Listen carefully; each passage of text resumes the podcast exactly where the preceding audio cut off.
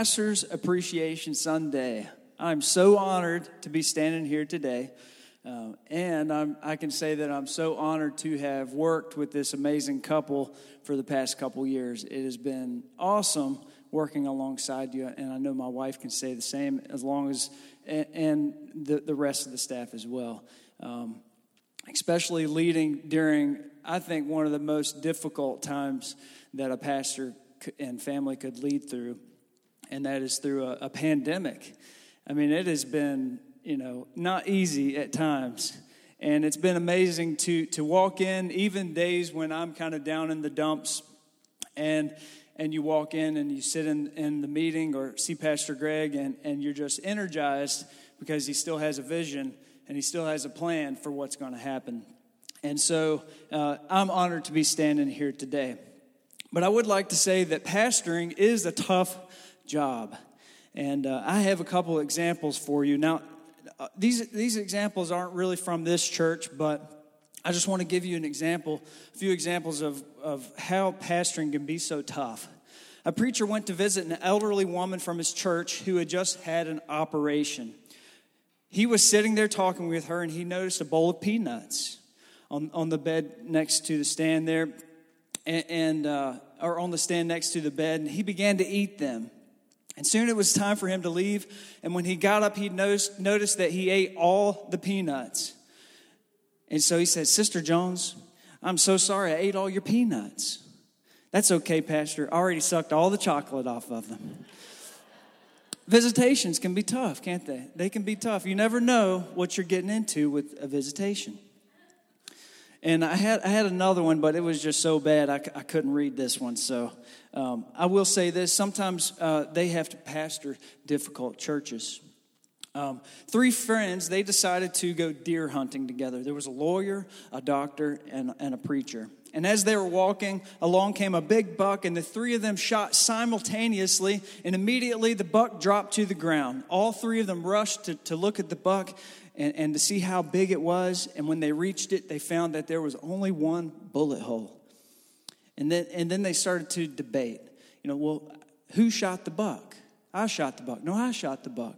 Well, a game warden came along and he begins to, to look at the buck and, and, to look at this deer. And he said, I can tell you exactly who shot it. He walks over to the deer, he looks at it, and within seconds, he said, The preacher shot the buck. They said, Well, how in the world do you know that the preacher shot the buck? He said, Well, there was one hole in the deer, and it went through one ear and out the other. Sometimes pastoring can be difficult. It can be difficult. As, as a pastor, sometimes you have to deal with the members' kids. Whew, the members' kids. After church, one day a little boy told the pastor, When I grow up, I'm going to give you some money. Well, thank you, the pastor replied, but why? My daddy says that you're the poorest preacher we've ever had.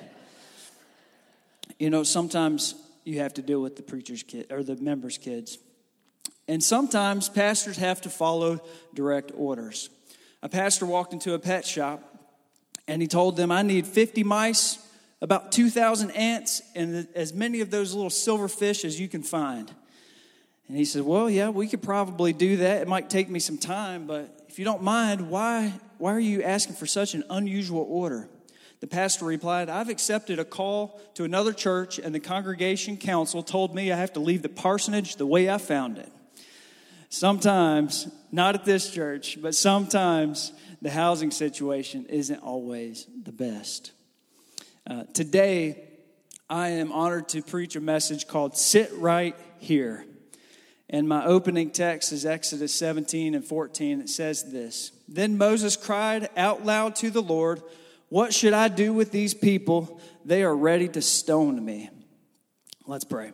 Lord, I just thank you for this opportunity to stand in your pulpit and to deliver the word and to uh, preach the good news Lord, I pray that you would just use me, you would anoint my lips. And Lord, we're just so thankful for our pastor, Lord, the, the, pastoral staff that's here at the church. Lord, we're so thankful for Nortonsville Church of God and all that you've done to bless this church. It's in your name we pray, in the name of Jesus. Amen. So, in Thessalonians chapter 5, Paul is writing a letter to the church and he's giving them specific instructions to act on, on, how to act as they wait for the return of Christ. In regards to the day of the Lord's return, Paul tells the people to do these things. I jotted them down just to save time.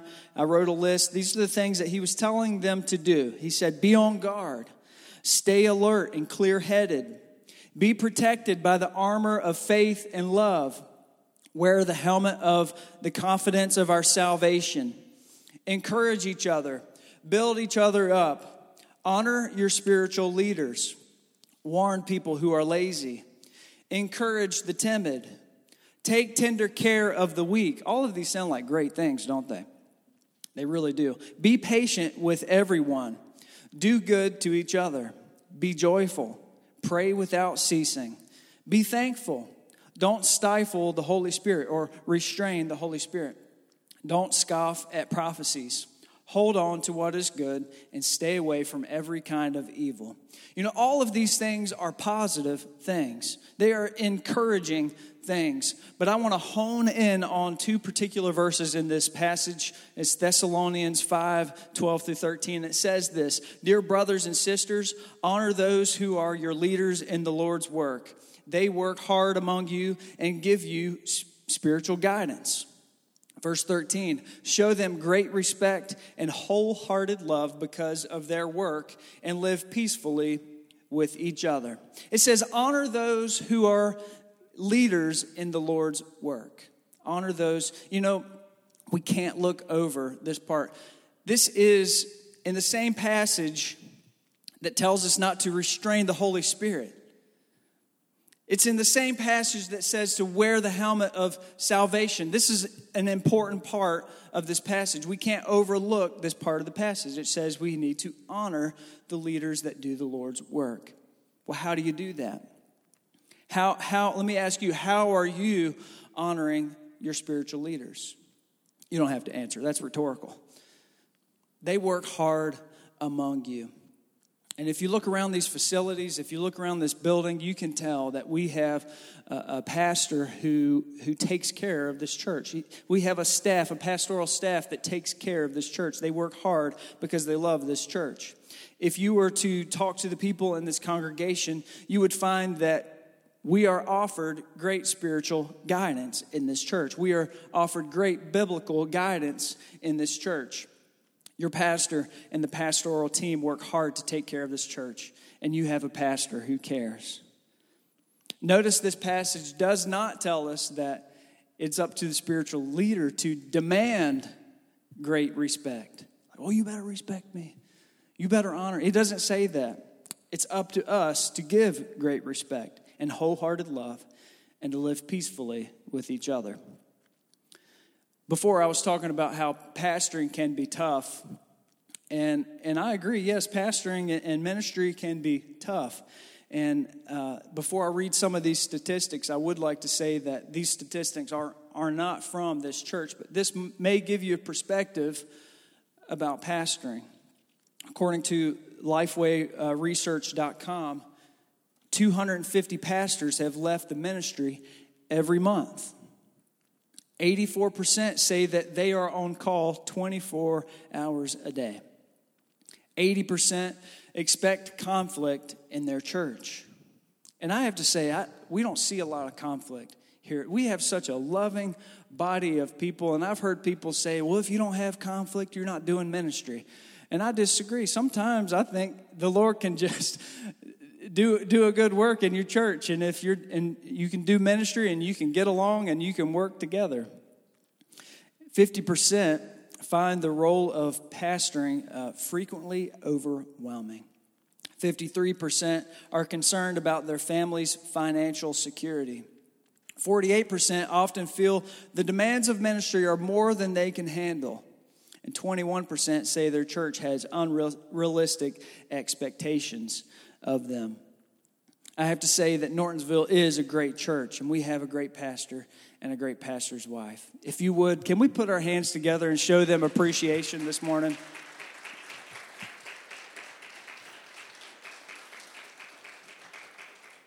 Thank you so much. Unfortunately, leaders don't always get the respect that, uh, that they deserve or the honor that they deserve. But I want, I want to talk about a person in the Bible, and his, his name is Moses.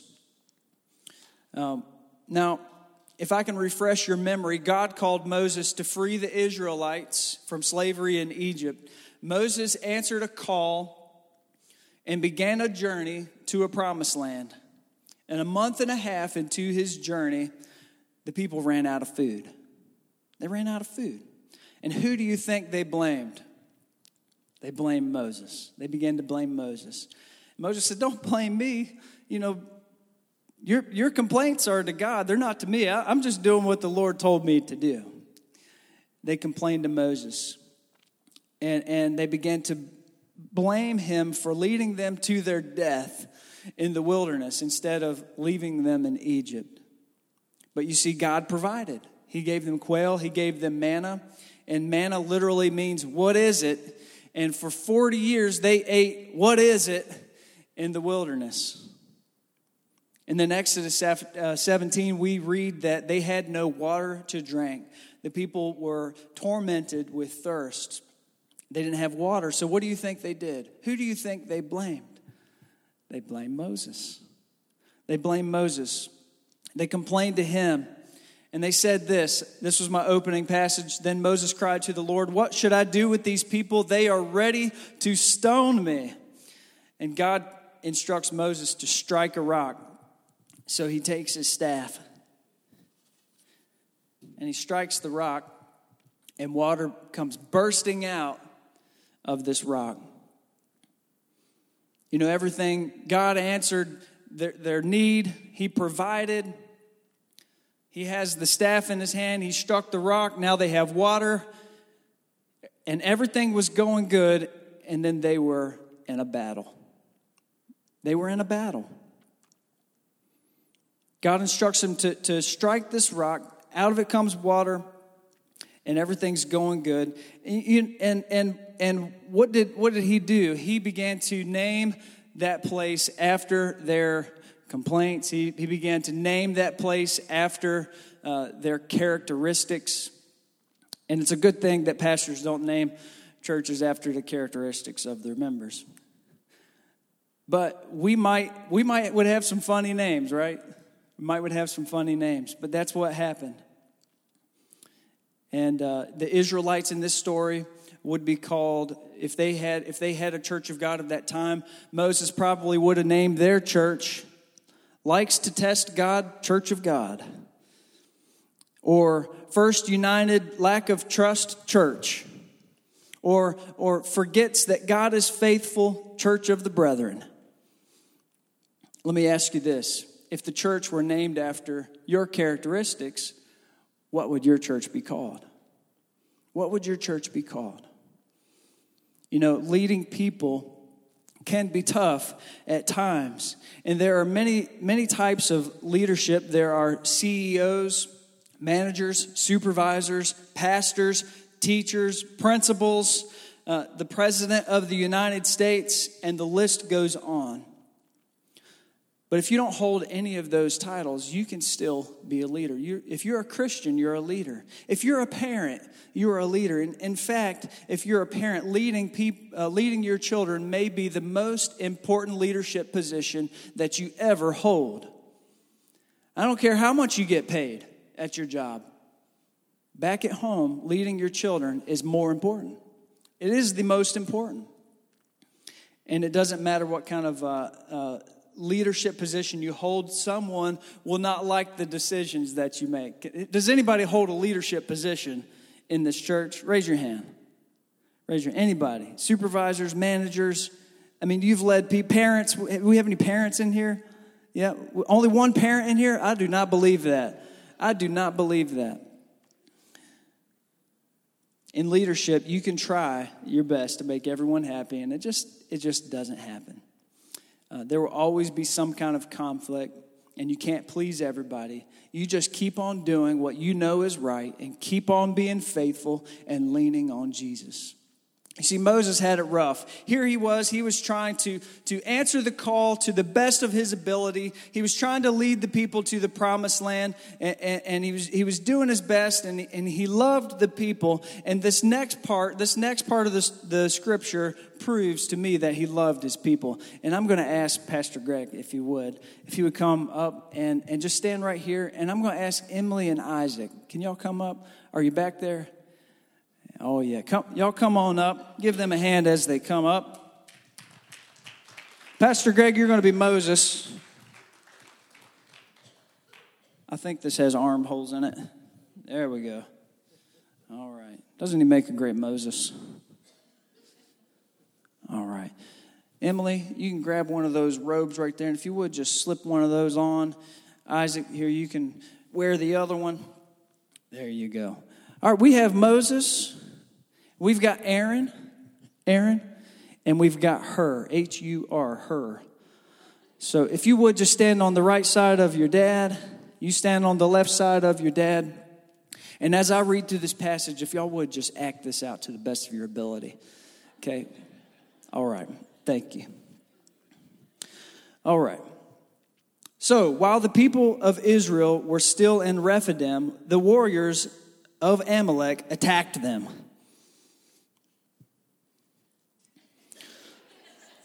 Moses commanded Joshua, Choose some men to go out and fight the army of Amalek for us, and tomorrow I will stand at the top of the hill holding the staff of God in my hand. There you go.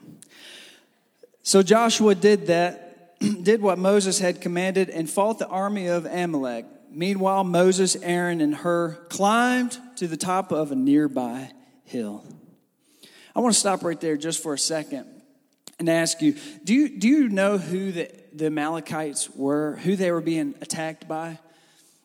They were being attacked by the descendants of Esau. They are distant relatives, they are from the same bloodline as the Israelites. And here they were 430 years later. They had been, they had been in slavery, uh, and, and, uh, and here they were. They are now facing their relatives in battle. And Jacob and his descendants were at that time forced into Egypt, and due to a famine, they ended up in slavery. And now the Israelites were on a journey to the promised land. And out of nowhere, they're faced with a battle with their relatives. Some of the greatest battles that you can face in life can be with family. And, and it can blindside you. They can, they can hit you at the most inconvenient times. Everything can be going well. God can be providing, just like the miracle with, with uh, Moses striking the rock, and, and now you have water, and the Lord's providing, and then bam, there's a battle out of nowhere.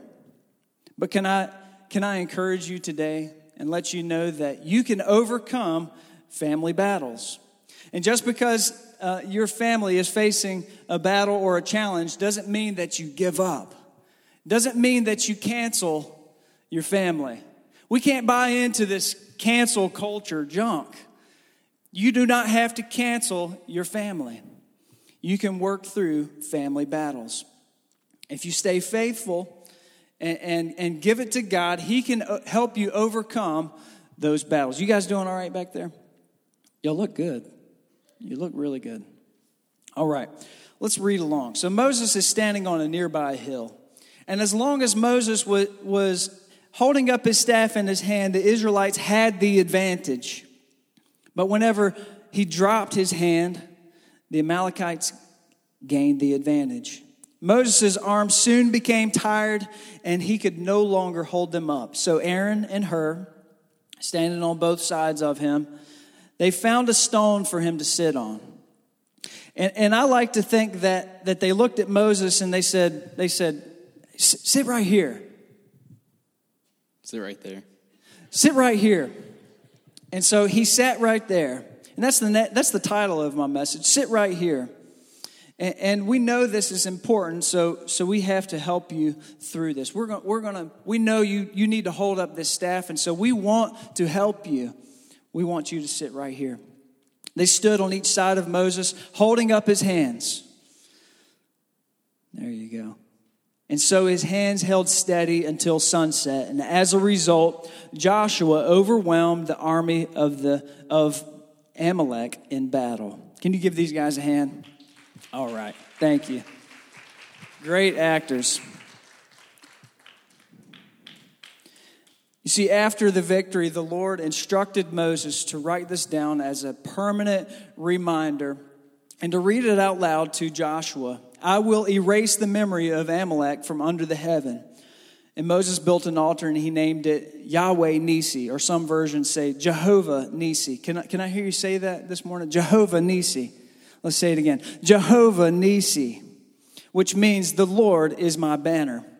They have raised their fist against the Lord's throne, so now the Lord will be at war with Amalek generation after generation. You see, when we fight our own battles, we tend to fail. When we lack trust and faith in God, we're left disappointed and in, in a place that is named lack of trust. We're placed, we're placed in, a, in a place that's named uh, uh, uh, test the Lord. But when we lift our hands, he places, he places us in a place that is named, The Lord is my banner.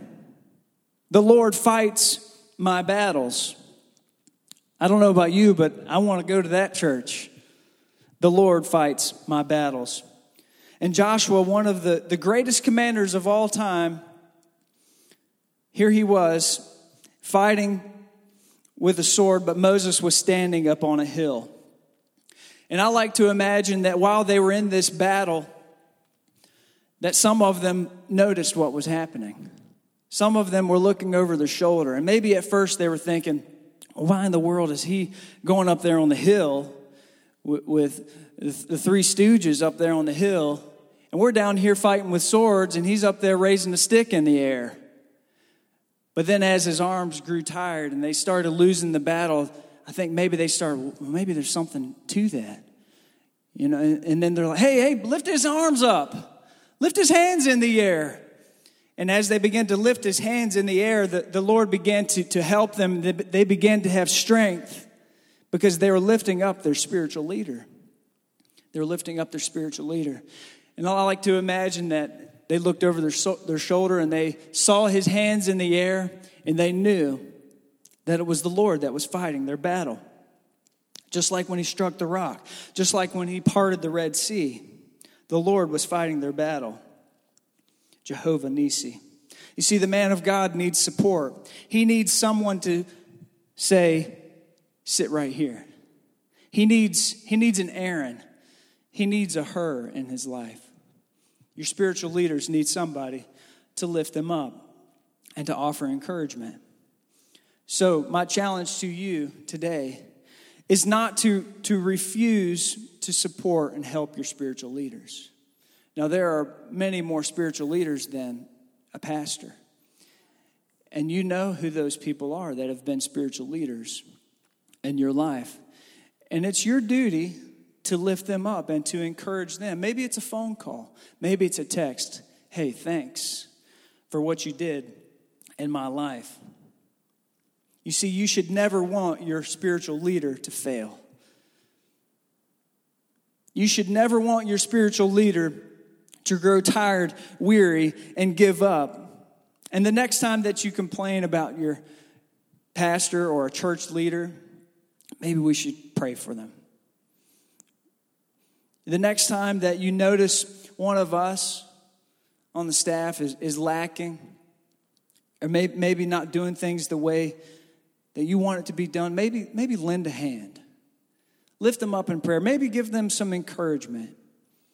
And remember that a pastor is just a person, just like you are. And they're trying to live a faith based life, just like you are. And they have battles in their life, just like you do. And children, teens, if you're in here, your parents, by design, are your spiritual leaders. They are the spiritual leaders of your home. And maybe instead of giving your parents a hard time, try lifting them up. Try encouraging them. Show great respect and wholehearted love. You'll never know the weight that your parents hold until you parent yourself. Deuteronomy, uh, Deuteronomy 5 and 16 says this Honor your father and mother as the Lord your God commanded you, that your days may be long and that, you may, that it may go well with you in the land that the Lord God is giving you. Parents, you're the spiritual leaders of your home. I know we at least have one parent in here because I saw their hand raised. Husbands and wives, you need to be lifting each other up and supporting each other. You are their Aaron or their Hur. As a spouse, you need to support one another and not play the blame game and a walk in accordance to the Word of God. And when you don't agree with the authority that is over you and you don't see eye to eye uh, with that person, don't cancel them out. Pray for them. And in closing, as the praise team is coming, I'm reminded of a story of David and Saul. And there's a, there's a story in the Bible about King Saul and how he was pursuing a man named David. And he wanted to take his life. And Saul wanders into a cave. And David happened to be hiding in that very same cave. And instead of taking his life, which he very easily could, he could have retaliated. He could have gotten even. He could have gotten them back. He showed his honor. And he, he just cut a little slit off the robe. And later on, when he saw him, he showed him that. That proved his honor and his, his allegiance.